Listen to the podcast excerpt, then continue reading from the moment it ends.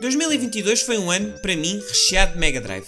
Por causa da taça dos videojogos, podcast que escolheu o melhor jogo desta consola de sempre, decidi embarcar de novo numa odisseia pelas dezenas de jogos que fizeram parte da minha infância.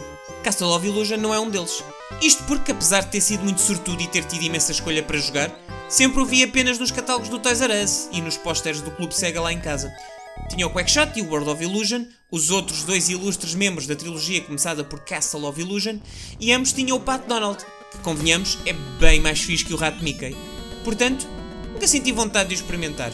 Acontece que ao longo do tempo fui vendo fóruns, mensagens, posts, vídeos e tweets laudatórios sobre Castle of Illusion, deixando sempre à sombra e meio esquecidos os títulos que eu tanto gostava. Fiquei com o rato atrás da orelha, embora seja um impulso verdadeiro para experimentar. Regressando a 2022, decidi numa tarde de domingo sentar-me à frente do ecrã e tirar tudo a limpo.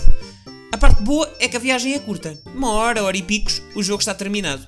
A parte má é que, ao contrário dos outros dois, a idade pesa bastante em cima desta aventura do Mickey, um castelo encantado para resgatar a Minnie. As plataformas são bastante simples, sem grandes gimmicks ou mecânicas, saltamos, lançamos projéteis e basicamente é isso. Os níveis são bastante coloridos e para quem jogou este em último na trilogia, acaba por ser super interessante rever o início de alguns dos conceitos que mais tarde seriam aperfeiçoados e aplicados em World of Illusion, tanto nos mundos representados, como nos inimigos e os seus comportamentos.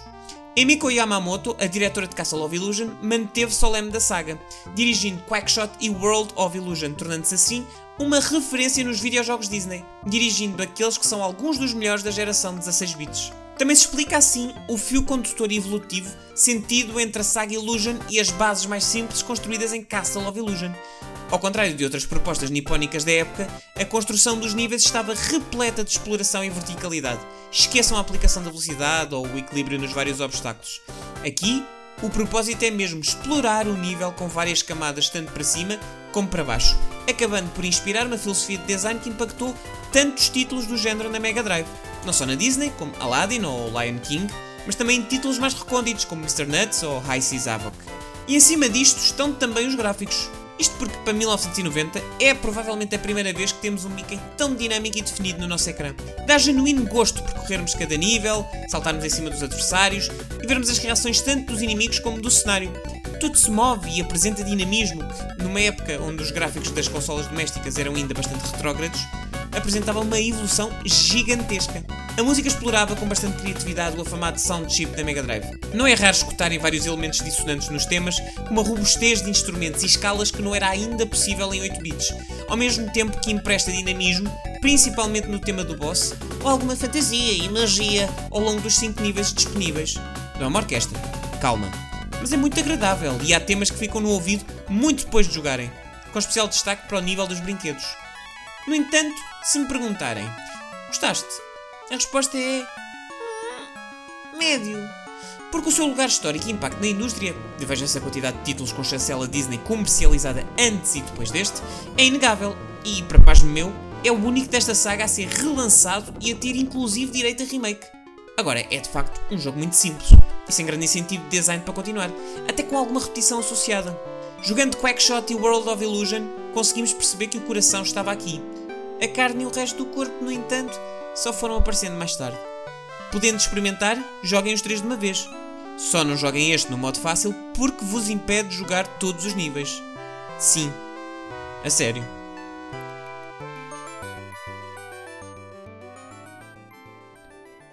Olá! Espero que tenham gostado de ouvir o regresso do Jogatanas e Manias. Viram que há algumas mudanças. A primeira é o logo. Um, ao início decidi que já não ia fazer aquela coisa do Jogatanas e Manias. Porque, epá, uh, já passaram alguns anos. Um, acho que está na altura de fazer uma coisa diferente. E pareceu-me ser mais interessante fazer assim uma coisa mais cold opening. Não sei. Um, vocês depois também me dirão se gostam assim, se preferem a forma antiga e eu depois um, logo vejo como é que faço ou não. E a outra novidade é que isto vai começar a ter versão textual. Eu gostava que se mantivesse semanal, eu vou fazer por se manter semanal.